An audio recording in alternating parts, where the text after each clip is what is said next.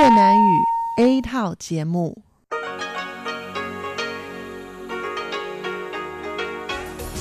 Đây là Đài Phát thanh Quốc tế Đài Loan RTI.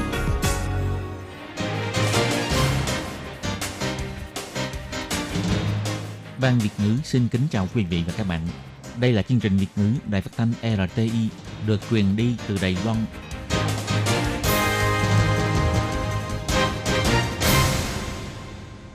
Hello, tôi Kim xin kính chào các bạn. Hoan nghênh các bạn đã đến với chương trình Việt ngữ ngày hôm nay của chúng tôi.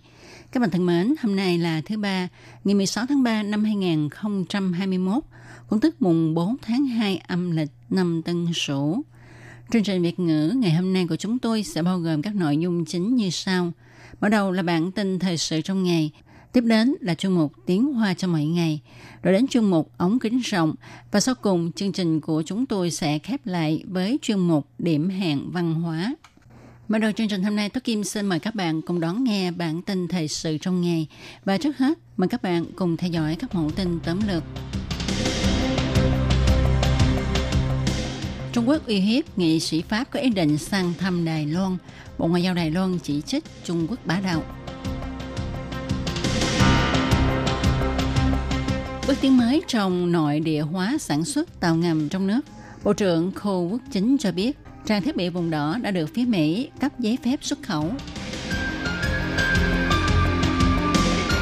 Ngày uống một ly đồ uống mang đi giảm 2 phần 3 lượng đường vẫn có thể nguy hại cho sức khỏe.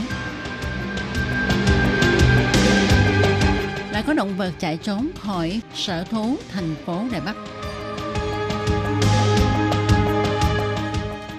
Lệ sanh con, cặp vợ chồng công chức đều có thể xin nghỉ nuôi con không hưởng lương. Người cao tuổi mất trí đảm nhiệm chức vụ cửa hàng trưởng một ngày để tương tác với mọi người. Và sau đây, tôi Kim xin mời các bạn cùng đón nghe nội dung chi tiết của bản tin thời sự ngày hôm nay nhé. Giới truyền thông Pháp đưa tin, Đại sứ quán Trung Quốc tại Pháp gửi thư yêu cầu nghị sĩ Quốc hội Pháp hủy bỏ kế hoạch sang thăm Đài Loan. Bộ Ngoại giao Đài Loan đã chỉ trích hành động này của Đài sứ quán Trung Quốc và cho rằng đây là hành vi ngang ngược, vô lý. Bộ Ngoại giao Đài Loan chỉ ra, chính phủ Trung Quốc không từ bỏ mọi thủ đoạn để chèn ép Đài Loan cùng những người bạn quốc tế của Đài Loan. Những hành động ngang ngược này của Trung Quốc không thể lấy được lòng dân chúng Đài Loan mà còn có tác dụng ngược lại. Phó Vụ trưởng Vụ Châu Âu Trần Vịnh Thiều nói, 的赴访惯例行之有年，中方没有权可以知会。对于理查主席在防疫无虞下率团访台的一个规划，我们呃外交部表达热烈欢迎之意。 Việc qua lại thăm hỏi lẫn nhau giữa Quốc hội Pháp và Đài Loan đã có từ trước và đều được tiến hành hàng năm. Trung Quốc không có quyền xen vào. Bộ Ngoại giao Đài Loan rất vui mừng khi biết nghị sĩ Quốc hội Pháp lên kế hoạch sang thăm Đài Loan. Bộ Ngoại giao Đài Loan cho biết, lập trường thân thiện với Đài Loan của nghị sĩ Alan Richards, chủ tịch nhóm nghị sĩ thân thiện với Đài Loan rất vững vàng.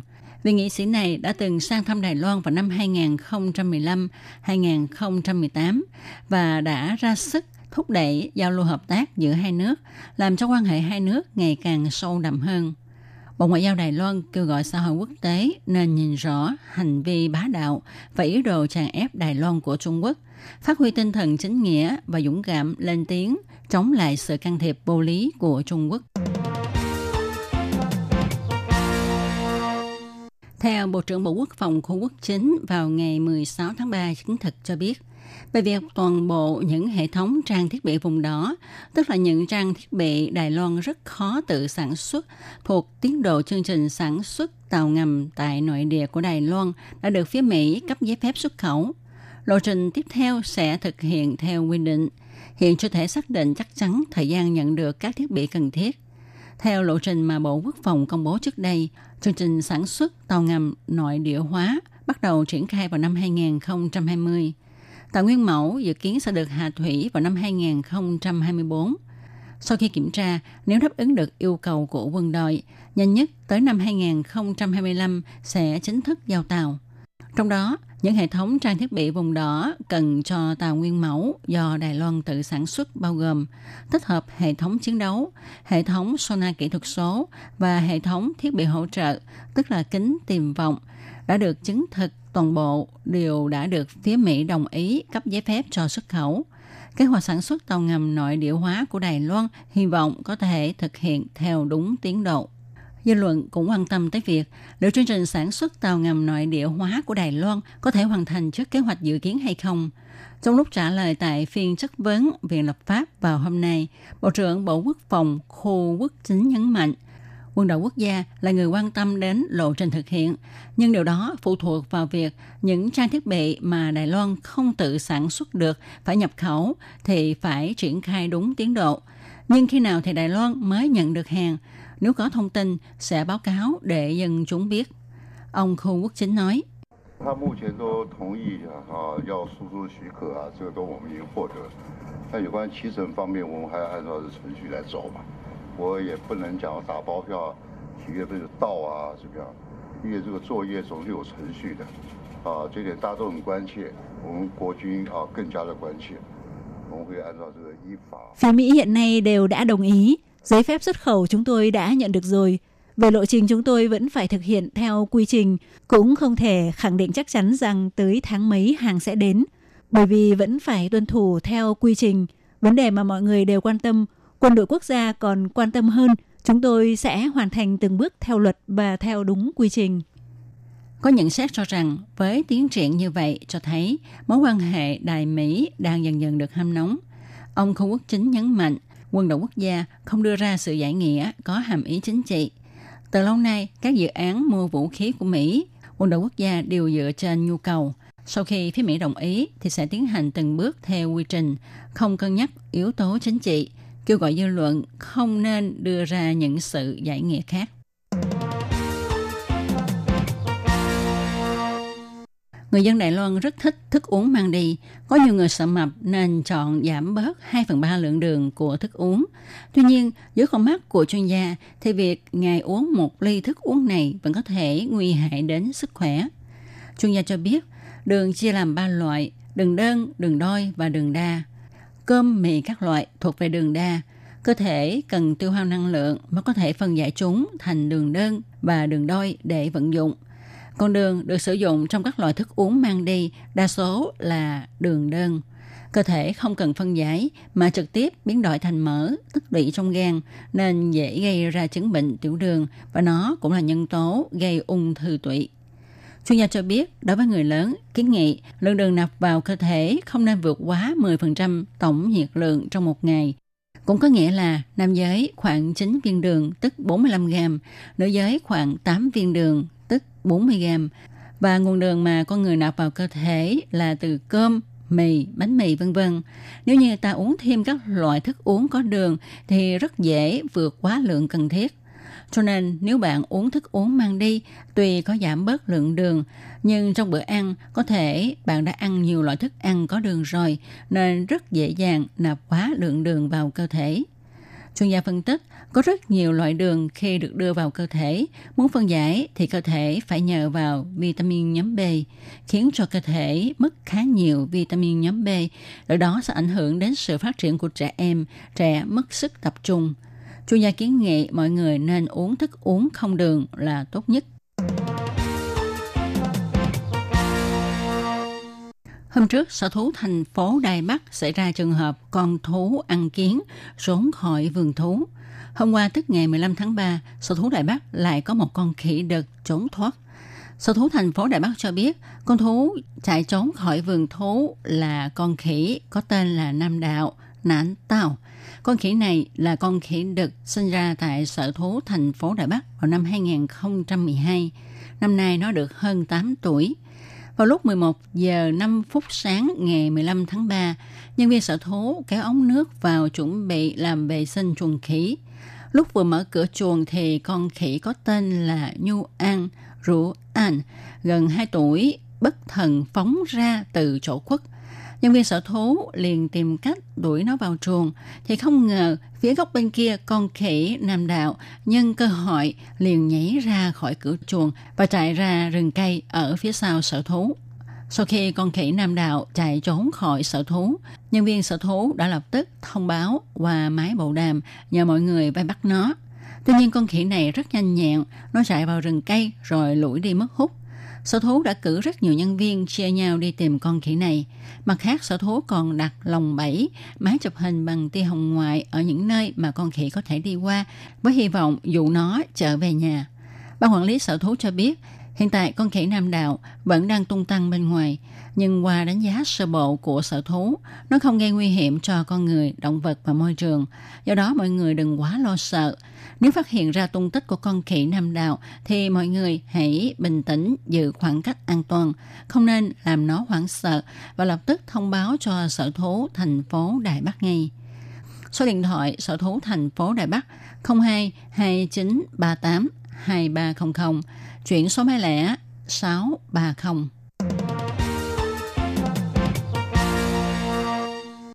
Ngày 15 tháng 3, Viện Khảo thí và Viện Hành Chánh Đài Loan đều chính thức ban bố quy định mới về việc công nhân viên chức xin nghỉ nuôi con không hưởng lương.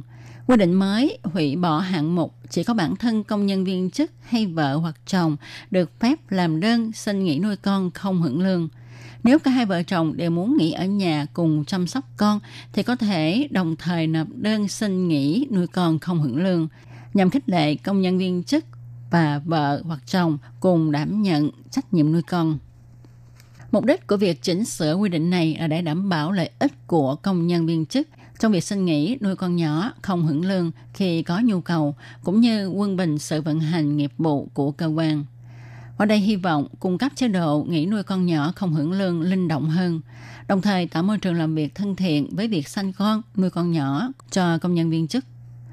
Do nghĩ đến những trường hợp đặc biệt, con cháu cần có sự chăm sóc của cả cha lẫn mẹ của nhóm đối tượng công nhân viên chức, nên chính phủ nới rộng quy định cho công nhân viên chức có thể xin nghỉ không lương để chăm sóc con nhỏ dưới 3 tuổi. Ông lão mắc chứng mất trí nhớ họ lưu, bận chiếc áo khoác chuẩn bị đảm nhiệm chức cửa hàng trưởng một ngày tại siêu thị. Ông có thể quét nhà, tưới hoa, nhưng vì gặp trở ngại về trí nhớ nên quên mất một số việc. Tuy nhiên, dưới sự trợ giúp của nhân viên cửa hàng, ông vẫn có thể đứng thu tiền và còn chúc khách hàng trúng thưởng nữa. Trung tâm Phục vụ Sức khỏe Trung Chánh hợp tác với siêu thị bán sĩ đưa người mất trí nhớ đến đây tương tác với mọi người một lần một tuần. Cô Dương cho hay, ông lão chia sẻ với mọi người là ông rất vui khi đến đây. Việc này giúp họ giữ nếp sinh hoạt bình thường và tâm trạng vui vẻ. Giám đốc sự vụ công cộng siêu thị bán sĩ Lý Chánh Trạch nói, hiện tại có 16 nhóm, dự tính có thể giúp đỡ trên 30 người cao tuổi. Còn chủ nhiệm Trung tâm Phục vụ Sức khỏe Trung Chánh Trương Huệ Mỹ cho hay, kết hợp vận động tay chân, não bộ và tương tác với xã hội có tác dụng giảm bớt tốc độ thoái hóa. Theo thống kê của Bộ Y tế và Phúc lợi Đài Loan, trong nước có 80% người trên 65 tuổi bị mất trí nhớ. Tính cho đến tháng 2 năm nay, trong nước có ít nhất 300.000 người mắc chứng mất trí nhớ. Nhưng trên thực tế, phân nửa bệnh nhân không bị mất chức năng sinh hoạt, hợp tác với doanh nghiệp để cho họ có cơ hội tham gia hoạt động xã hội, thiết thực tạo môi trường thân thiện với người mất trí nhớ. Các bạn thân mến, các bạn vừa đón nghe bản tin thời sự ngày hôm nay do Tố Kim biên soạn và thực hiện. Tố Kim xin chân thành cảm ơn sự chú ý theo dõi của các bạn. Thân chào tạm biệt các bạn. Bye bye.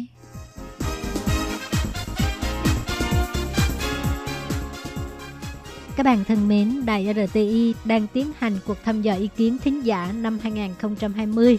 Các bạn có thể điền phiếu thăm dò trên trang web của Đài RTI hoặc là cầm bút và giấy viết ngay đáp án và gửi đến cho ban Việt ngữ là sẽ có cơ hội nhận được quà tặng. Câu thứ nhất, bạn thường nghe chương trình RTI bằng cách nào? A. Trang web B. Radio C. Ứng dụng app D. Khác Xin chú thích Câu thứ hai, bạn thích nhất là chương trình nào của ban Việt ngữ Đài RTI? Nhiều nhất có thể viết ba đáp án. Câu thứ ba, bạn sẽ cho bao nhiêu sao cho chương trình của Ban Việt ngữ Đài RTI từ 1 tới 5 sao. Câu thứ tư, kiến nghị của bạn đối với chương trình Ban Việt ngữ Đài RTI. Sau khi viết xong, xin các bạn vui lòng gửi đáp án đến hộp thư Đài RTI. PO Box 123 gạch ngang 199 Taipei 11199 Taiwan. Các bạn nhớ ghi rõ họ tên, giới tính, tuổi tác và quốc tịch nhé.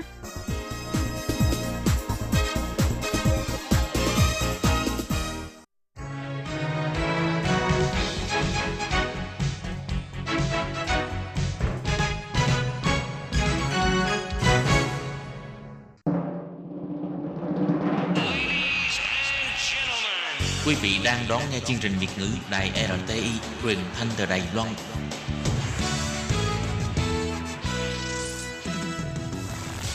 Các bạn thân mến, tiếp nối bản tin thời sự của ngày hôm nay, Thúy Anh xin được gửi đến quý vị và các bạn mẫu tin như sau. 10 năm sau trận động đất 11 tháng 3, Nhật Bản dùng mạng sống để đổi lấy kinh nghiệm. Giáo dục phòng chống thiên tai từ trong học đường là điều cốt lõi. Nhật Bản từ trước đến nay vốn nổi tiếng với việc chú trọng về chính sách và giáo dục phòng chống thiên tai. Năm 2021 là tròn 10 năm kể từ khi xảy ra trận động đất và sóng thần Tohoku 2011. Một thiên tai đã cướp đi sinh mạng của rất nhiều người và gây ảnh hưởng nghiêm trọng đến cả khu vực. Thế nhưng Nhật Bản đã nhanh chóng vực dậy và vươn lên. Là một đảo quốc cũng thường xuyên phải đối mặt với nhiều thiên tai, Đài Loan thực sự có rất nhiều điều có thể học hỏi từ Nhật Bản. Vào ngày 11 tháng 3 vừa qua, một hoạt động mang tên kỷ niệm 10 năm động đất 11 tháng 3 và tọa đàm về chính sách phòng chống thiên tai của Đài Loan đã được tổ chức tại Đài Loan.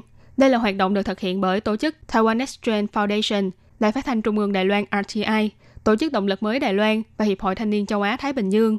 Hoạt động đã mời Phó Giáo sư khoa Quy hoạch đô thị và phòng chống thiên tai của Trường Đại học Minh Truyền Mãi Sĩ Nguyên và Phó vụ trưởng sự vụ học sinh và giáo dục đặc biệt trực thuộc Bộ Giáo dục Tàu Thúy Anh đến chia sẻ về giáo dục phòng chống thiên tai của Nhật Bản và hiện trạng giáo dục phòng chống thiên tai trong trường học của Đài Loan. Về chính sách và thực thi chính sách phòng chống thiên tai của Nhật Bản, từ sau khi trận động đất Tohoku, giới học thuật của Đài Loan có rất nhiều cơ hội để trao đổi giao lưu với nhau. Ông Mãi Sĩ Nguyên bày tỏ, trước đây mỗi khi nói đến sách lược phòng chống thiên tai, quốc tế thường chỉ chú trọng ở mạng ứng biến và cứu trợ sau thiên tai. Nhưng sau khi thêm vào khái niệm phát triển bền vững và biến đổi khí hậu toàn cầu, thì lại chuyển hướng sang tăng cường sức bền của xã hội khi đối mặt với thiên tai, đồng thời nhất thiết phải được thực thi áp dụng từ trong trường học và khu dân cư. Chính sách phòng chống thiên tai của Nhật Bản hy vọng có thể giúp giảm thiểu tỷ lệ tử vong, số người bị ảnh hưởng do thiên tai và giảm thiểu tổn thất kinh tế trực tiếp hay mức độ tàn phá đối với các công trình cơ sở hạ tầng quan trọng sau thiên tai, đảm bảo những phục vụ cơ bản của nhà nước như y tế và trường học. Trong thực tiễn chính sách, nhằm đạt đến mục tiêu tự giúp mình được người khác giúp và nhà nước trợ giúp, chính quyền địa phương và trường học đóng vai trò vô cùng quan trọng. Bao gồm trong trường học cần có chuyên viên phụ trách về phòng chống thiên tai, biên soạn giáo trình về phòng chống thiên tai mang tính địa phương cho các bậc học, bồi dưỡng lực lượng thanh niên từ trong trường trung học phổ thông và đại học tham gia vào các công tác phòng chống thiên tai của khu dân cư, đồng thời khích lệ học sinh thành lập các câu lạc bộ về phòng chống thiên tai, từ đó bồi dưỡng năng lực về phòng chống thiên tai cho học sinh, để khi xảy ra thiên tai, các em có thể hỗ trợ cho công tác ứng biến của trường học. Bên cạnh đó cũng phải giữ liên lạc mật thiết giữa nhà trường với khu dân cư.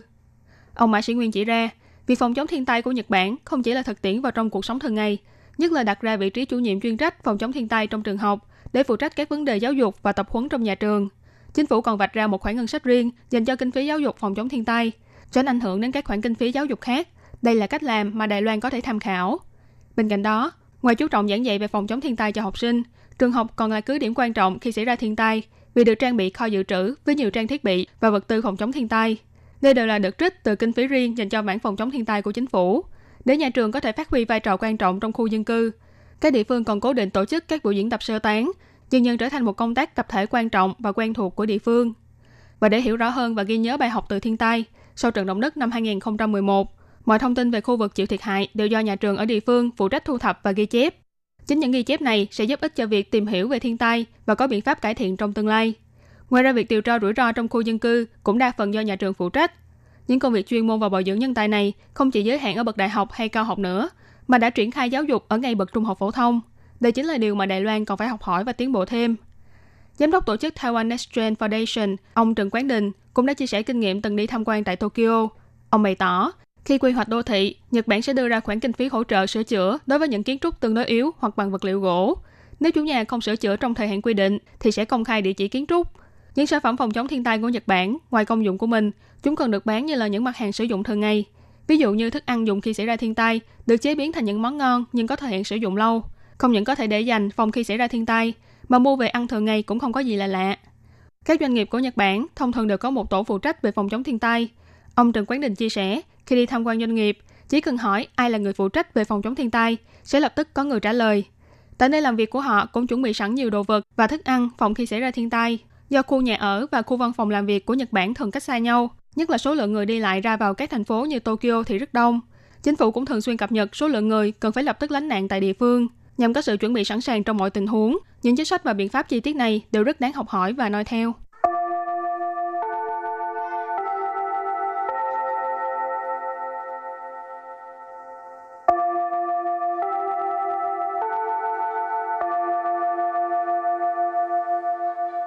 Xin mời quý vị và các bạn đến với chuyên mục Tiếng Hoa cho mỗi ngày do Lệ Phương và Thúy Anh cùng thực hiện.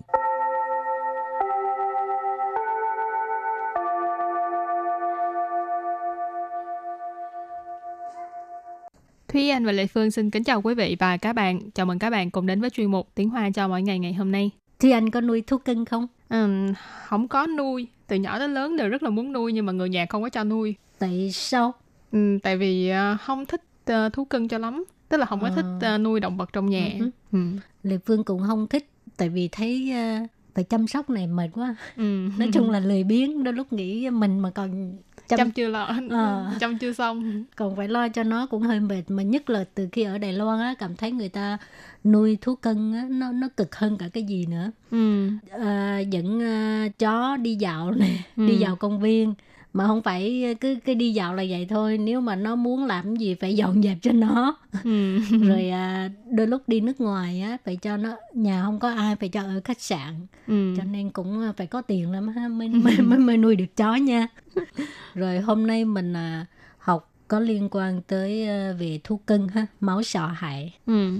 ở Đài Loan hay dùng từ mão sầu hải ý chỉ là ờ, cũng là đứa con nhưng mà đứa con này có lông còn Tại có lông con gì mèo. có lông đây chó mèo thật ra con người cũng có lông mà nhưng mà chủ yếu ở đây nói là mẫu sầu hải là nói về những con thú cưng là chó mèo hoặc là à, chim chóc vân vân đều có thể gọi là mẫu sầu hải Ừ, tại vì ở Đài Loan là người ta ừ. thương như thú cưng như là thương con hơn vậy. con Ừ. tại vì còn xưng nó là con mà Ừ, nó đúng còn rồi. kêu nó con còn xưng mình là mẹ hay là ba Đây. Đề Phương không quen kiểu đó chút nào rồi hôm nay mình học hai câu ha câu thứ nhất à, con chó nhà mình nó sinh là tám con cho con và câu thứ hai có thể tặng cho mình một con không và bây giờ mình lắng nghe cô giáo đọc hai câu mẫu này bằng tiếng Hoa nha 我的狗生了八只小狗， 可以送给我一只吗？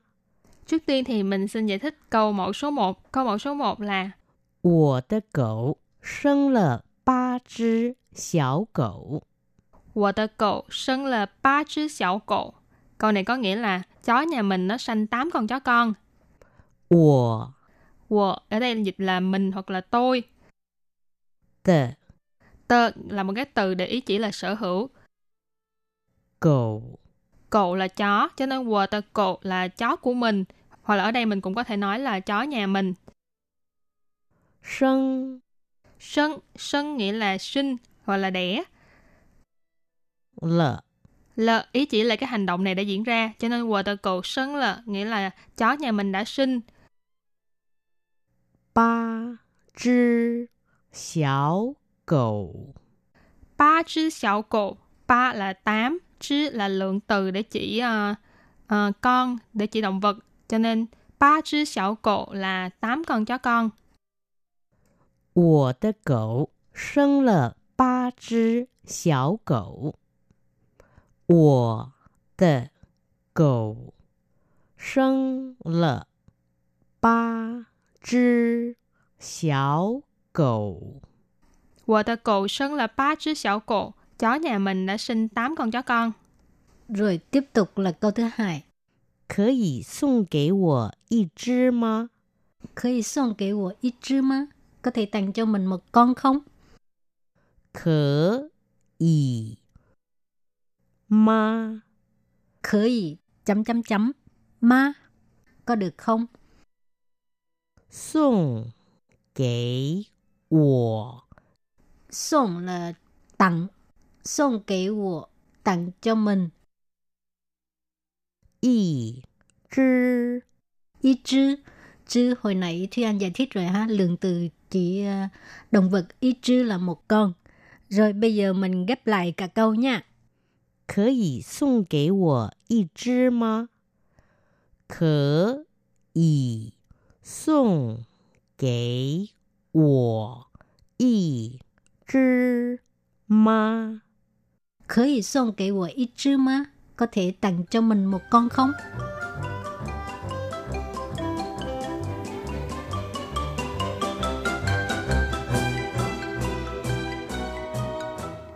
Và vừa rồi là hai câu mẫu của ngày hôm nay. Tiếp sau đây thì chúng ta sẽ học thêm ba từ vựng khác có liên quan đến cái chủ đề đó là thú cưng. Từ đầu tiên đó là từ Máu xiao hải Máu xiao hải Máu xiao hải. Hồi nãy mình cũng có nói rồi, máu xiao hải là uh, ý chỉ là những con thú cưng. Thì xiao hải là trẻ con, trẻ em. Máu tức là lông, cho nên máu xiao hải uh, dịch uh, từng chữ ra thì là trẻ em có lông nhưng mà mẫu sò hải thật ra mình phải dịch là thú cưng ha rồi từ kế tiếp Chồng u Chồng u Chồng u Chồng u cái này mới mới dịch ra chính xác mới là thú cưng này. Ừ. còn cái máu sạo hạ là cách gọi của người Đài Loan tại vì à, người ta quá cưng chiều cái thú cưng giống như đứa con của mình cho nên mới có cái từ đó ha. Ừ. và từ cuối cùng. Yang chồng u Yang chồng u Yang chồng u nghĩa là à, nuôi thú cưng dằn là nuôi. Chồng u nãy trong từ thứ hai có nói rồi đó là thú cưng rồi bây giờ mình đặt câu cho các từ vựng mở rộng nha từ thứ nhất máu sạo hại thú cưng 现在越来越多人喜欢带上毛小孩一起出游。现在越来越多人喜欢带上毛小孩一起出游。Câu này có nghĩa là càng ngày càng bây giờ càng ngày càng nhiều người thích dẫn thú cưng của mình đi chơi. 越来越多 tức là càng ngày càng nhiều. 越来越多人 càng ngày càng nhiều người. 喜欢 có nghĩa là thích. Tay sang tức là dẫn hay là đem hay là dắt. Máu sợ hại à, cái này là thú cưng ha. Ý chỉ là cùng nhau. Chu dậu là đi chơi ha. Chu dậu đi chơi, đi du lịch. 现在越来越多人喜欢带上毛小孩一起出游。Bây giờ càng ngày càng có nhiều người thích dẫn uh, uh, thú cưng cùng đi du lịch. và đặt câu với từ thứ hai. Từ thứ hai là chồng u, nghĩa là thú cưng. Tha tại na gia chồng u điện, mài lợi ý cờ yang yu căng. Tha tại na gia chồng u điện, mài lợi ý cờ yang yu căng. Câu này có nghĩa là anh ấy đã mua một cái bể nuôi cá ở trong cái tiệm bán thú cưng đó. Tha ở đây mình dịch là anh ấy ha. Tại là ở. Na gia. Gia ở đây là một cái lượng từ ý chỉ về uh, căn tiệm. Na là đằng kia, đằng đó. Chồng u là thú cưng. Tiền thì là tiệm. Cho nên chồng u tiền nghĩa là tiệm thú cưng, tiệm bán thú cưng hoặc là tiệm bán uh, những cái vật dụng dành cho thú cưng.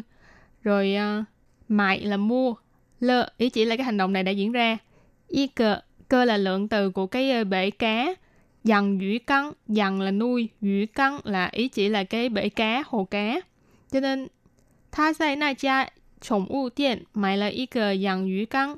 Câu này ghép lại là anh ấy đã mua một cái bể nuôi cá ở cái tiệm thú cưng đó. Rồi đặt câu cho từ cuối cùng.养宠物 tức là nuôi thú cưng. 养宠物之前要了解养宠物的基本知识，怎么样才能照顾它们？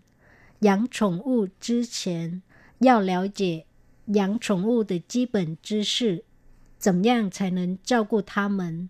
Câu này có nghĩa là trước khi nuôi thú cưng thì phải tìm hiểu về cái ờ, kiến thức cơ bản nuôi thú cưng, làm thế nào mới có thể ờ, chăm sóc cho chúng.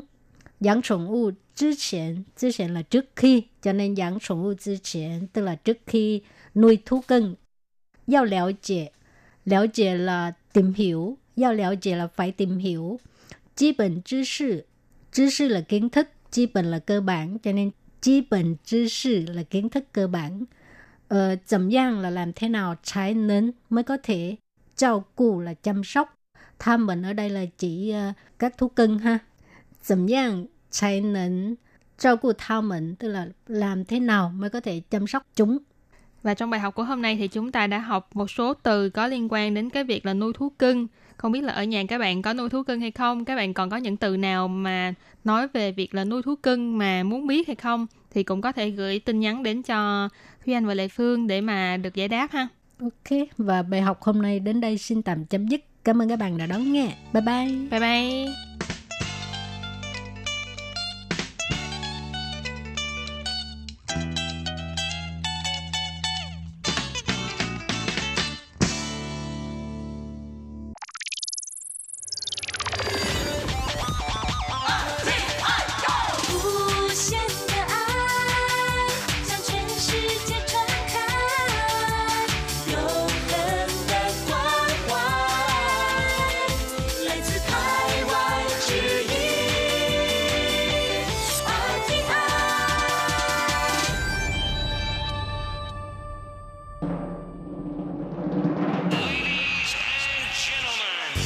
Đang đón nghe chương trình Việt ngữ Đài RTI truyền thanh từ Đài Loan.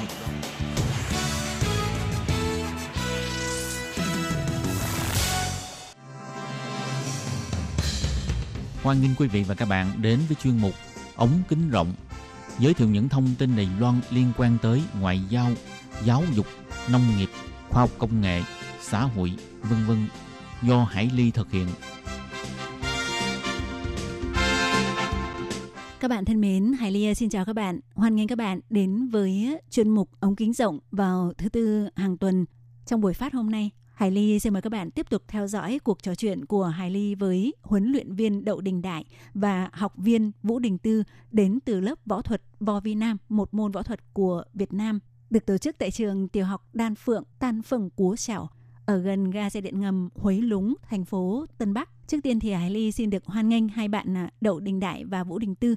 Hiện nay đều là lao động à, làm việc tại à, Đài Loan. Dạ chào chị. Chào chị.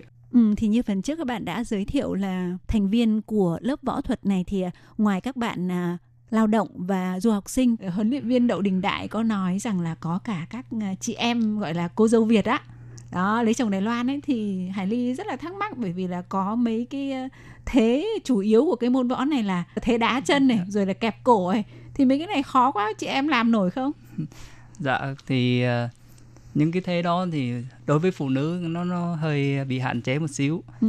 Nhưng mà nếu mà mình đam mê ấy, và để bay được những cái thế bay kẹp cổ đó thì phải qua một quá trình rèn luyện rất lâu dài, bền bỉ. Đối với nữ thì nó hạn chế nhiều nhưng mà ở Việt Nam ở các ở câu lạc bộ của em theo tập ấy thì bay đòn kẹp cổ đó nhưng có một số bạn nữ bay rất là đẹp và từng từng được đưa qua biểu diễn tại ờ, Festival Võ thuật Thế giới tại Hàn Quốc. Wow, Vâng. nghe cũng hấp dẫn phết á mà nhất là chưa cần làm gì hết á Ừ, chỉ cần trước mặt chồng mà kiểu như là làm vài thế như vậy ấy, là chồng là sợ là không không không dám ăn hiếp không dám bắt nạt gì nữa ha dạ đúng rồi. Nhưng mà học võ thì theo em nghĩ học võ thì chỉ mình nên để nâng cao sức khỏe bởi vì học võ rất hạn chế được nhiều cái bệnh tật của Ồ. mình. Và thứ hai học võ để mình tự vệ. Đối với chị em phụ nữ rất là quan trọng bởi vì phụ nữ là thế yếu hiện nay thì các cái tệ nạn xã hội nó rất lớn ừ. Nên chị em đi làm đêm về đặc biệt là các bạn nữ du học sinh ở bên này thì thường thường đi làm về rất muộn và các cái tệ nạn xã hội nhiều nên là nguy hiểm các bạn nữ nên học môn võ để mình có thể phòng thân được cho mình đề phòng cái bất chắc xảy ra Nói chung là gặp vào những cái tình huống Đúng. mà nguy hiểm thì thể. mình cũng có thể cản lại được để mình chạy chẳng hạn để thoát thân chẳng hạn. Ừ, tức là dù sao thì người học võ thứ nhất là mình có sức khỏe thứ hai mình có cái phản xạ. Chắc chắn là mình sẽ hơn những cái người bình thường. Còn như Hải Ly đấy là nói đùa thôi không phải là học võ vào Việt Nam về để đánh chồng đâu nha. Không thì lại làm mất đi cái tinh thần của Việt Nam. Và ờ, theo Đình Tư thấy thì là cái việc mà mình mở ra một cái lớp võ như vậy ấy thì ngoài cái việc rằng là bản thân những cái bạn học viên ở đây sẽ có những cái lợi ích cụ thể đó là sức khỏe tốt hơn này rồi Vâng. à, mình cũng sẽ Tự tin, ừ, tự tin. tự tin và có cái phản xạ để nếu mà có cái vấn đề gì mình có thể ứng biến rất là nhanh ấy, thì theo bạn là ngoài ra thì cái việc mở cái lớp võ này nó còn có ý nghĩa gì đối với người Việt Nam mình ở đây nữa Dạ vâng. Thì à, ngoài những cái cái mà tự vệ ra hay là tạo cho một cái sức khỏe rồi là về những cái phản xạ của cái cơ thể Ừ. thì Vol Việt Nam còn ờ, cho chúng em một cái sự gọi là tự hào. Đấy là cái cái môn võ của người Việt Nam mình sáng lập ra. Nó như một cái hồn quê ở trong mình vậy. Ừ. một cái sự tự hào nói chung là khó có thể diễn tả được hết. Thì đúng vậy hải ly nghĩ rằng là ví dụ như các cái môn võ của các cái nước ví dụ như là à, taekwondo chẳng hạn đúng không? Hàn Quốc Hàn Quốc. Ờ, Hàn Quốc đó. Ừm, nó đã được truyền đi khắp thế giới. Đúng thì bây giờ mình cũng có một cái môn võ mà có thể coi như là sánh với quốc tế sánh với các nước bạn. Ở Đài Loan cũng có một cái môn võ Việt Nam được phát triển và được yêu thích như vậy thì chắc chắn là tự hào rồi. Dạ, Ừ. Vâng. Thế thì cho mình hỏi uh, huấn luyện viên Đậu Đình Đại là ví dụ như các bạn đến với cái lớp võ thuật võ Việt Nam này rồi ấy, sau một cái thời gian học tập bây giờ đã là 5 tháng rồi thì không biết là uh, Đại có một cái kế hoạch hay là cái ông thầy uh, chủ tịch hiệp hội ấy, có cái kế hoạch gì để các bạn có một cái sự công nhận nào đối với là cái việc học tập hoặc là có một cái chứng chỉ gì sau một thời gian học không ạ? Dạ vâng. Thì uh trong quá trình rèn luyện sau ờ, hơn 5 tháng vừa rồi ấy, thì 31 tháng 1 bên em và thầy có bàn nhau và tổ chức một cuộc thi cho những người đủ cái cái trình độ thi trình độ sơ đẳng ấy chị Ừ. thì đã tổ chức thành công tốt đẹp một kỳ thi và có cấp chứng chỉ chứng chỉ của vô Việt Nam cho mọi người tại ờ, Đài Loan này và chứng chỉ thì được viết bằng tiếng Đài và nó có hiệu lực đối với toàn quốc tế em có báo về bên chỗ um, liên đoàn của vô Việt Nam Việt Nam Ừ. và gửi hồ sơ về Việt Nam để công nhận Ồ, có nghĩa là nếu như đối với các bạn học viên mà đã học và lấy được chứng chỉ sơ đẳng vo vi nam của cái lớp mà do ờ, huấn luyện viên Đậu Đình Đại tổ chức này ấy, thì sau này nếu các bạn về Việt Nam các bạn tiếp tục học lên các cái trình độ cao hơn thì các bạn Vâng, có thể lấy luôn nhận. cái chứng chỉ đó thì Đúng, là vâng đã được báo về liên đoàn võ vo vi nam ở Việt Nam rồi và cái đấy hoàn toàn là có giá trị khi mình về Việt Nam sau này. dạ đúng rồi Ồ, vậy thì không hiểu là ờ, tương lai là ờ, Đậu Đình Đại có cái dự định ví dụ như mình phát triển nhân rộng lên hay là mình có những cái kế hoạch có những cái mơ ước nào lớn hơn đối với cái việc phát triển cái võ võ Việt Nam này ở Đài Loan không ạ? Dạ thì à, đối với em là một à, lao động thì qua nước Đài Loan này thì do tính chất là lao động nên là thời gian làm việc em cũng không được rảnh rỗi nhiều ấy. Ừ. và em chỉ rảnh vào chiều thứ bảy và chiều chủ nhật thôi. Thứ bảy em vẫn đi làm nên là em tận dụng cái thời gian từ 5 giờ tan ca thì mình về mình ở lại mình tập với mọi người, mình giảng dạy cho mọi người cùng theo tập. Thì đối với cái phương hướng sắp tới của em thì em muốn phát triển cái môn võ này em muốn nâng cao cái ờ, sĩ số của lớp lên đó. Và hiện tại thì một mình em thì em chưa thể phát triển ra được nhiều. Rất có nhiều bạn ở Đài Nam Đài Trung cũng tìm hỏi em ủa sao thầy không mở một lớp ở Đài Trung hoặc là một ở Đài Nam đi? Thật sự là em rất tiếc bởi vì môn bó mà nhiều người đam mê nhưng mà không có người giảng dạy ở nơi xứ người này giờ em chỉ mở được ở Đài Bắc thôi. Và cái thời gian của em cũng hạn hẹp ấy. Em không phải lao động tự do hoặc là không phải là người đài nên là em không có thể uh, có thời gian nhiều để mở ra được nhiều lớp được. Bởi vì khi mà mình phải lớp mở lớp mình phải duy trì và quản lý cái thời gian cho nó chặt chẽ và phải đều đặn. Nên là cái vấn đề mà để phát triển thì em chắc chỉ phát triển được cái vùng Đài Bắc này. Còn em sẽ phương hướng với thầy chủ tịch liên đoàn của vô Việt Nam Đài Loan và các học viên của thầy ở Đài Loan này á, sẽ phát triển ở Đài Nam, à, Đài Trung để có thể nhiều người Việt tới tham gia và có thể để cho nhiều người bản địa tìm hiểu được cái môn võ của mình, biết được cái môn võ vô vi Nam, Việt võ đạo và nó đặc sắc cái môn võ như thế nào và cái tinh thần thể thao của người Việt Nam. Yeah.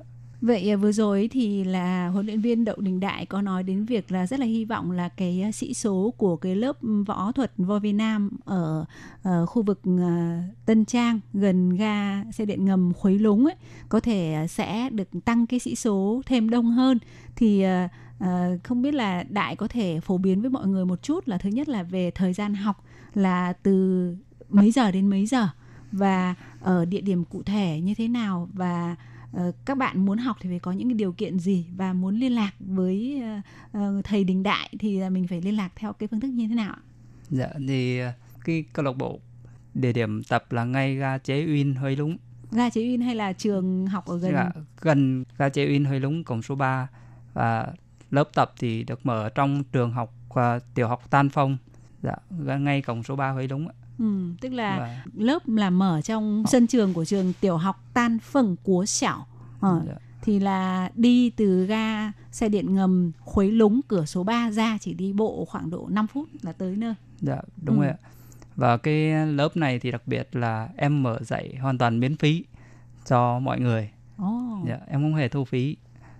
Và à, thời gian tập của lớp là chiều thứ bảy thì từ 5 giờ 10 tới à, 7 đến 8 giờ tối. Ừ. Thì tùy theo cái độ hăng say của mọi người muốn tập đến bao nhiêu và sức khỏe của mọi người ạ. Ừ. Còn chủ nhật thì em tập lớp bắt đầu từ 4 giờ chiều tới à, 6 đến 7 giờ tối. Ừ. Em cũng mở sớm vào ngày chủ nhật bởi vì để cho mọi người còn về nghỉ sớm để ngày thứ hai là bắt đầu cuộc hành trình mới làm việc mới của mọi người. Ừ. Và muốn liên lạc thì ờ, để báo danh thì liên lạc Dạ. thế nào ạ? Thì muốn liên lạc với em thì mọi người có thể liên hệ theo Facebook của em là Facebook Đậu Đình Đại. À, ở trên uh, trang mạng Facebook của người Việt Nam tại Đài Loan thì em có đăng một số thông tin, hình ảnh cũng như là uh, kêu gọi mọi người cùng nhau tham gia tập luyện ở khu vực uh, phía Bắc, Đài Bắc của Đài Loan. ạ. Cái cái nick uh, Facebook của huấn luyện viên Đậu Đình Đại là Đậu Đình Đại thì mỗi một chữ ờ, cái đầu tiên ừm, sẽ có viết hoa ví dụ chữ đậu thì chữ đầu tiên viết hoa xong cách ra một cái đến chữ đình thì chữ đầu tiên là chữ D cũng viết hoa và chữ cuối cùng của tên ấy, là đại ấy, thì cũng cách ra một cái sau đó chữ đầu tiên chữ D cũng viết hoa. Thì sau đó là các bạn khi mà mở ra thì sẽ có cái phần giới thiệu của Đậu Đình Đại là trong đó có là câu lạc bộ Vo Vi Nam Thuận An à, Dương. Thuận An Bình Dương. Thì các bạn biết là như vậy là đúng ha và và trong đó chắc là sẽ có hình ảnh, sẽ nhìn thấy ngay những cái hình ảnh ờ, của cái lớp học Vo Việt Nam thì các bạn có thể liên hệ qua cái kênh Facebook như vậy ừ. và trước khi chia tay với chương trình thì cũng mời bạn à, Đình Tư có thể chia sẻ thêm một chút cái cảm nhận của bạn khi mà bạn sang à, Đài Loan à, sống và làm việc một thời gian khá lâu và đến bây giờ thì mình mới ờ, gần đây mới được tiếp xúc với một cái môn võ ừ, nó vừa rất là lành mạnh mà ừ, có nhiều ý nghĩa như vậy thì bạn cảm thấy là cái cuộc sống của mình tại Đài Loan thì nó có thú vị và có ý nghĩa hay không ạ? Nói chung là em đến Đài Loan là cũng được hơn 8 năm rồi. Sự cảm nhận của em thì là Đài Loan là Đài Loan là một đất nước rất chi là văn minh và lịch sự. Và hơn nữa là về những cái quyền tự do của con người Ừ. nó cũng được rất chi là đề cao. Và sang bên này rồi là không những mình đi làm, mình cũng có thể học hỏi được những cái hay của cái những cái nét văn hóa của người Đài Loan ví dụ như đi mua hàng hay là ra ga tàu rồi mọi thứ đều phải xếp hàng và chờ đợi rất chi là trật tự. Và ở Đài Loan này thì là đi làm thì thường thường là ngày thứ bảy, chủ nhật là sẽ được nghỉ. Nên là em ờ, có cái cảm giác rằng là nhiều khi đi làm cứ mong cho đến ngày thứ bảy hay chủ nhật đi. Bắt đầu là ra lớp võ để cùng mọi người nữa tập luyện và là được thỏa chí cái đam mê của mình. Tại vì đến với cái lớp võ ấy cái thứ nhất là mình sẽ được làm quen với rất nhiều người những người con Việt Nam mà xa quê hương. Mình quen biết rồi đoàn kết giúp đỡ nhau được một cái công việc nhỏ gì đấy trong cái công việc hay trong cuộc sống chẳng hạn. Cái thứ hai là mình có thể chia sẻ những cái kinh nghiệm cùng của những người cùng sở thích cùng đam mê chẳng hạn. Và nói chung là ở bên cái đất nước hòn đảo ngọc này thì là rất tuyệt vời kể cả về những cái con người người bản địa của họ. Rất tốt rất tuyệt vời À, vâng vậy thì hôm nay Hải Ly rất là cảm ơn Đình Đại và Đình Tư đã có những cái à, chia sẻ rất là thú vị về lớp à, võ thuật Vo Vi Nam tại à, khu vực Tân Bắc. Thì cũng xin chúc cho lớp học của các bạn là sẽ càng ngày càng phát triển thứ nhất là về sĩ số cũng như là về cái chất lượng về cái cái trình độ của các bạn học viên là sẽ càng ngày càng được à, nâng cao hơn và sẽ giúp cho à, càng nhiều người có sức khỏe hơn này và đặc biệt là làm thế nào để cho nhiều người Đài Loan có thể biết đến cái môn võ thuật cổ truyền này của Việt Nam. Xin à, chúc cho các bạn cũng luôn luôn là khỏe mạnh và thuận lợi trong công việc. Dạ. Vâng, em xin cảm ơn chị. Cảm ơn chị. Xin cảm ơn khán thính giả. Cảm ơn uh, khán thính giả. Vâng thì uh, chuyên mục của chúng tôi hôm nay cũng phải nói lời chia tay với uh, huấn luyện viên Đậu Đình Đại với uh, bạn uh, Vũ Đình Tư cùng toàn thể các bạn uh, thính giả. Xin thân ái chào tạm biệt. Bye bye.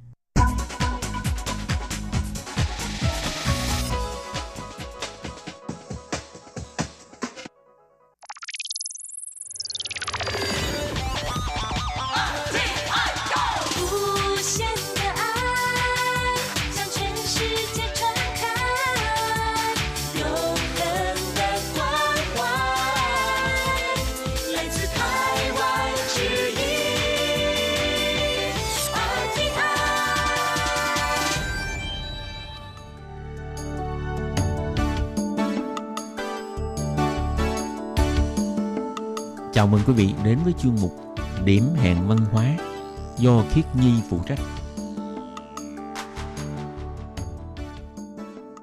Khiết Nhi xin chào các bạn, các bạn thân mến, các bạn đang đón nghe chuyên mục Điểm hẹn văn hóa. Các bạn ơi, trong thời gian gần đây thì Khiết Nhi đọc được một cái bài viết rất là hay giới thiệu về văn hóa ẩm thực tại các nhà hàng và quán nhậu của Lài Loan vào những năm trước đây. Thì à, trong chuyên mục của ngày hôm nay, Khiết Nhi muốn giới thiệu với các bạn về bài viết này. Và sau đây xin mời các bạn cùng đón nghe nhé. Các bạn biết không, những món ăn từ nhà hàng và quán nhậu từ thời kỳ người Nhật Bản chiếm đóng tại Đài Loan thì đây cũng chính là những món ăn Đài Loan mà người ta có thể ăn được ở nhà hàng. Thường những món ăn này gắn liền với lịch sử bối cảnh xã hội của lúc bấy giờ. Ừ, thì vào cái thời đó đó, nhà hàng thì không có như là nhà hàng của bây giờ mà có thể nói nó chỉ hơi khác khác so với lại quán nhậu thôi. Và à, vào thời đó, nhà hàng thường là nơi mà dùng cơm của những người mà khá giả, giàu có. Nên phần lớn là các nhà hàng này, dù có quy mô như thế nào, cũng tượng trưng cho là sự cao cấp. Tại vì các bạn cũng biết là thời xưa do kinh tế khó khăn, phần lớn là người ta chỉ ăn cơm ở nhà thôi. Hiếm lắm người ta mới có dịp mà đi ra ngoài để ăn ngoài hay là ăn ở nhà hàng. Cho nên là uh, có thể đi đến nhà hàng ăn cơm thì cũng đã gọi là cao cấp lắm rồi. Và nhà hàng ngoài là nơi ăn uống, còn là một nơi quan trọng mà người ta có thể đến để xã giao nè, để giao lưu tiếp khách. Và những món ăn ở trong nhà hàng thường là những cái món ăn đã hội tụ đặc sắc tinh túy của món mừng Nam, Quảng Đông và Nhật Bản. Khác với là những cái món ăn truyền thống của người Nhật Bản, thì những món ăn Đài Loan được bán trong nhà hàng như là những cái món ăn lay căng từ nhiều nền văn hóa ẩm thực khác nhau. Và cũng từ đó hình thành nên nền văn hóa ẩm thực nhà hàng trong yến tiệc của các thân sĩ, người giàu có Đài Loan thời bấy giờ. Và những món ăn này cũng chính là nguồn gốc quan trọng của các món ăn Đài Loan ngày nay. Nên ngày nay khi người ta nói đến chữa cha chai, tức là những cái món ăn được ăn ở trong nhà hàng hay quán nhậu, còn chỉ những cái món ăn là mang đậm phong cách hỗn hợp của các dân tộc khác nhau vào thời kỳ người Nhật Bản chiếm đóng tại Đài Loan. Có thể nói là sau khi chiến tranh thế giới lần thứ hai kết thúc, do bị thiếu thốn vật chất, Đài Loan lúc bấy giờ không có nhiều nhà hàng tiệm ăn như ngày nay. Nếu như mà có khách đến chơi mà không muốn tiếp đãi ở nhà thì sẽ cùng đi ăn nhà hàng. Như vừa nãy Khiết Nhi có nói ha, nhà hàng chính là nơi mà dùng cơm cao cấp thời bấy giờ. Và những món ăn ở trong nhà hàng gồm có món mân Nam, món Quảng Đông và món Nhật Bản, với chủ đạo là các món ăn của người Phúc Châu. Và trong nhà hàng cũng thường sử dụng rất là nhiều đồ hộp hoặc là các món ăn kèm cùng với gia vị. Ngoài ra thì nguyên vật liệu cũng thường hay sử dụng các món đồ khô như là nấm hương hay mực khô. Như chúng ta bây giờ thấy thì những cái món này cũng thường thôi. Nhưng thật ra vào thời bấy giờ có thể ăn được những món này thì thật không dễ dàng tí nào. Và thường các món ăn được chế biến ở trong nhà hàng hay quán nhậu thì thường rất ư là cầu kỳ. Ví dụ là họ sẽ chia ra là có món ăn nguội nè, có món chính nè, có món súp nè, vân vân. Những cái món ăn nguội thường thấy á, là gồm có trứng cá khô nè, bầu ngư chín lỗ nè, cá sống nè, gan tái nè, ngỗng quay nè. Là trong đó là vừa có cá nè, vừa có bầu ngư nè, vừa có gan nè, vừa có ngỗng nè. Có thể nói là cái thực đơn này cũng khá là cao cấp ha. Và ngoài ra các món chính thì thường có vị cá hương quế nè, bánh quẩy xào cực và sứa nè, súp thì có súp vi cá nè, súp thịt ốc nấu với lại mực nè, bầu ngư nấu ngao nè, hay là vịt rau tẩm nè, canh cá viên nè, táo đỏ nấu bao tử nè, vân vân. Còn ăn cơm thì có món cơm nếp hấp với nghệ nè, hay là thịt bả rượu gạo đỏ nè, nem gà nè, bánh tôm kim tiền nè, sườn chiên giòn nè, vân vân. Và có thể nói cái nhà hàng hồi xưa cũng giống như là quán nhậu, chứ không phải là như nhà hàng bây giờ là chỉ thuần đến ăn cơm thôi.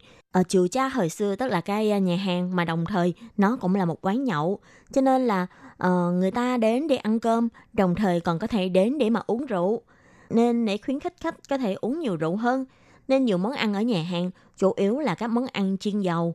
Ngoài sườn chiên giòn ra thì còn có món thịt ba rọi bả rượu nè, nem gà nè, nem tôm nè, cá chiên nè, thịt chiên nè, cá chim chiên nè, tôm chiên muối tiêu nè, tép chiên nè, vân vân. Thì có thể nói tất cả đều là món chiên. Ờ, có thể nói là cái ờ, món chiên chính là những cái món mồi mà rất ư là vào rượu, được các bạn chiến hữu rất là yêu thích ha. Và những món ăn này cũng được lưu truyền cho đến ngày hôm nay. Ngày nay khi mà chúng ta đi đến các ta hải tăng hay là các ờ, khoai chậu tiên để mà ăn cơm thì ờ, các bạn sẽ có thể gặp rất là nhiều món, cũng là những cái món chiên xào như thế này, cũng là rất là vào rượu. Cho nên có thể nói là cái ờ, dạng ta hai tăng hay là khoai chậu tiên cũng là một cái dạng biến thể của nhà hàng hay quán nhậu năm xưa ha. Và các bạn biết không, thời đó thì ờ, trong các nhà hàng này có một cái hình thức phục vụ rất là nổi tiếng, đó là uh, liễu sùi xí. Thì cái liễu sùi xí này tức là chỉ hình thức là lên món ăn liên tục. Như ở nhà hàng là Duyễn Hoãn liễu sùi xí thì rất là nổi tiếng. Thì Duyễn Hoãn ở đây là chỉ khu Đại An ở thành phố Đài Bắc. Thì đây là một cái nơi rất là sầm uất, là vùng binh nơi mà giao nhau giữa bốn đại lâu lớn vào thời kỳ Nhật Bản cai trị thì à, nơi đây cũng từng là một công viên vùng binh nhỏ. Xung quanh vùng binh này thì có rất là nhiều cái quán bán hàng rong cũng như là hàng ăn vặt. Và một nhà hàng tại đây đã rất là nổi tiếng với cái tiệc lưu thủy này, tức là cái liễu sủy xỉ, được mọi người gọi là duyến hoán liễu sủy xỉ. Và cái nhà hàng này sẽ liên tục cho lên món ăn và món nổi tiếng của nhà hàng này thì gồm có món canh gà nấu bao tử và ba ba, phật nhảy tường nè, lương nhòi nè, và muốn chế biến những món ăn này đều rất là cầu kỳ. Như món gà nấu bao tử và ba ba thì trước tiên là phải nhét thịt ba ba vào trong bụng gà và sau đó lại nhét nguyên con gà vào trong bao tử heo để hầm. Còn món thịt lương nhồi thì trước khi chế biến là đầu bếp phải lấy xương của con lương ra và sau đó là nhét bí đao, thịt nham bông hay măng hầm câu kỹ tử vào trong bụng lương. Sau đó mới đem lương để mà đi nấu. Thì đây là những cái món ruột của cái nhà hàng chuyên cung cấp cái điểu sùi xỉ ở ngay Duyển Hoãn của Đài Bắc ha. Ngoài cái nhà hàng này thì à, thậm chí có rất là nhiều cái nhà hàng quán nhậu có quy mô lớn hơn vào lúc bấy giờ cũng được xem là các địa điểm được chọn mỗi khi mà người ta ăn cơm, xả giao hay là mời khách hàng đến. Có thể nói những cái nhà hàng này chính là nơi mà những cái người ở trong trốn quan trường nè hay hẹn gặp mặt hay là những cái người ở trên thương trường làm ăn đến bàn chuyện làm ăn. Vào những cái năm 1960 cho đến năm 1970 chính là cái thời kỳ cực thịnh của văn hóa quán nhậu hay nhà hàng như khu vực bị thủ của thành phố Đài Bắc tức là à, bắt đầu ha thì đây chính là nơi mà các quán nhậu mọc lên như nấm cũng là nơi mà các tỷ phú giàu có hoặc là các đại ca xã hội đen hay đến dùng cơm hay là hưởng thụ nghe nhạc vân vân.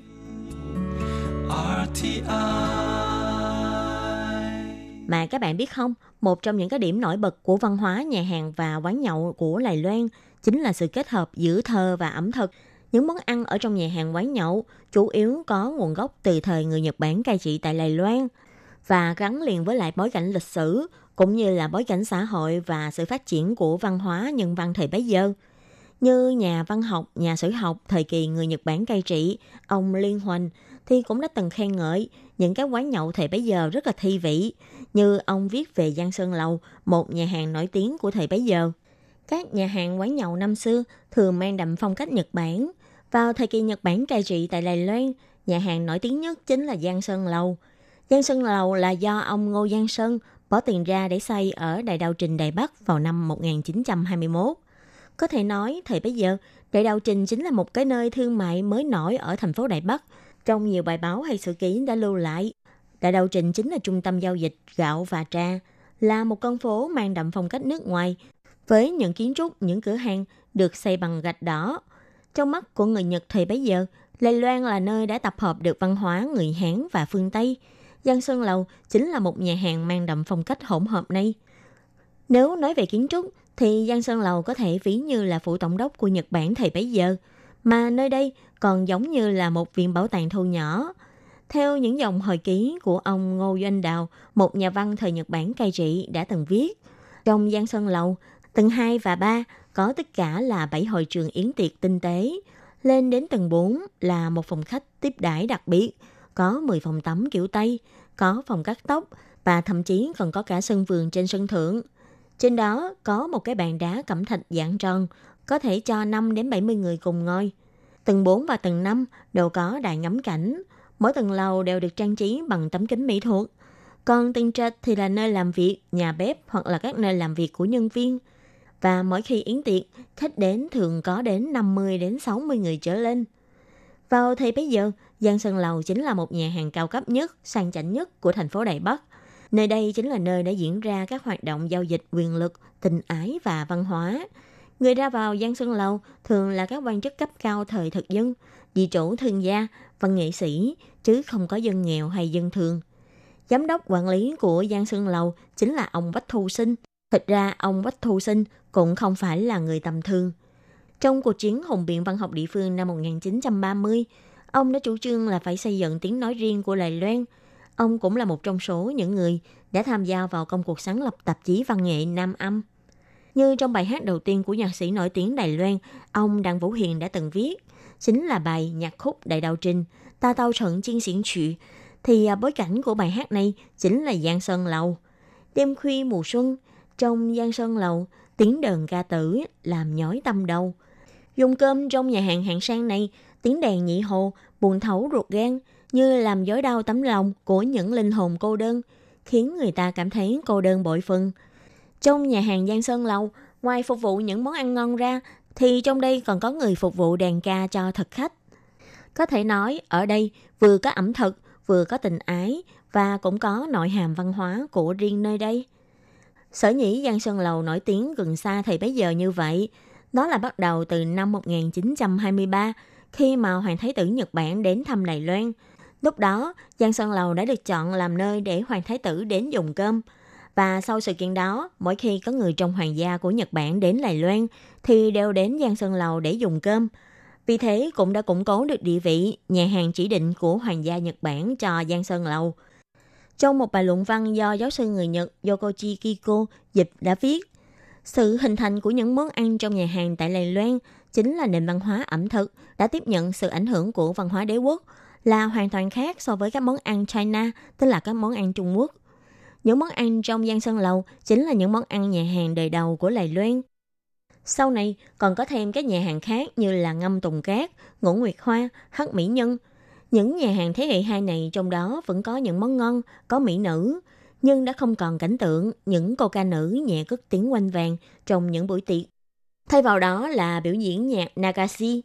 Nhạc Nagashi là một hình thức hát rong có nguồn gốc từ Nhật Bản. Mỗi nhóm nhạc Nagashi thường có từ 2 đến 3 người. Bắt đầu tức là pì thủ, chính là nơi khởi nguồn hình thức biểu diễn nhạc Nagashi ở Đài Loan.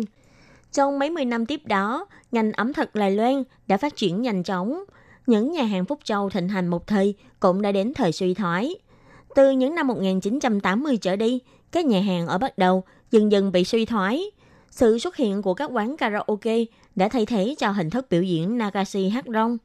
Những cảnh tượng hay thú vui khi nghe các văn sĩ nghệ giả hát rong tại xứ sở suối nước nóng Đài Bắc, tức là bắt đầu, đàn ca những điều nhạc buồn thê lương, chỉ còn động lại trong những hồi ức hay lời kể của những người lớn tuổi, như một cách để họ nhớ về một nét văn hóa xưa mà nay đã không còn nữa.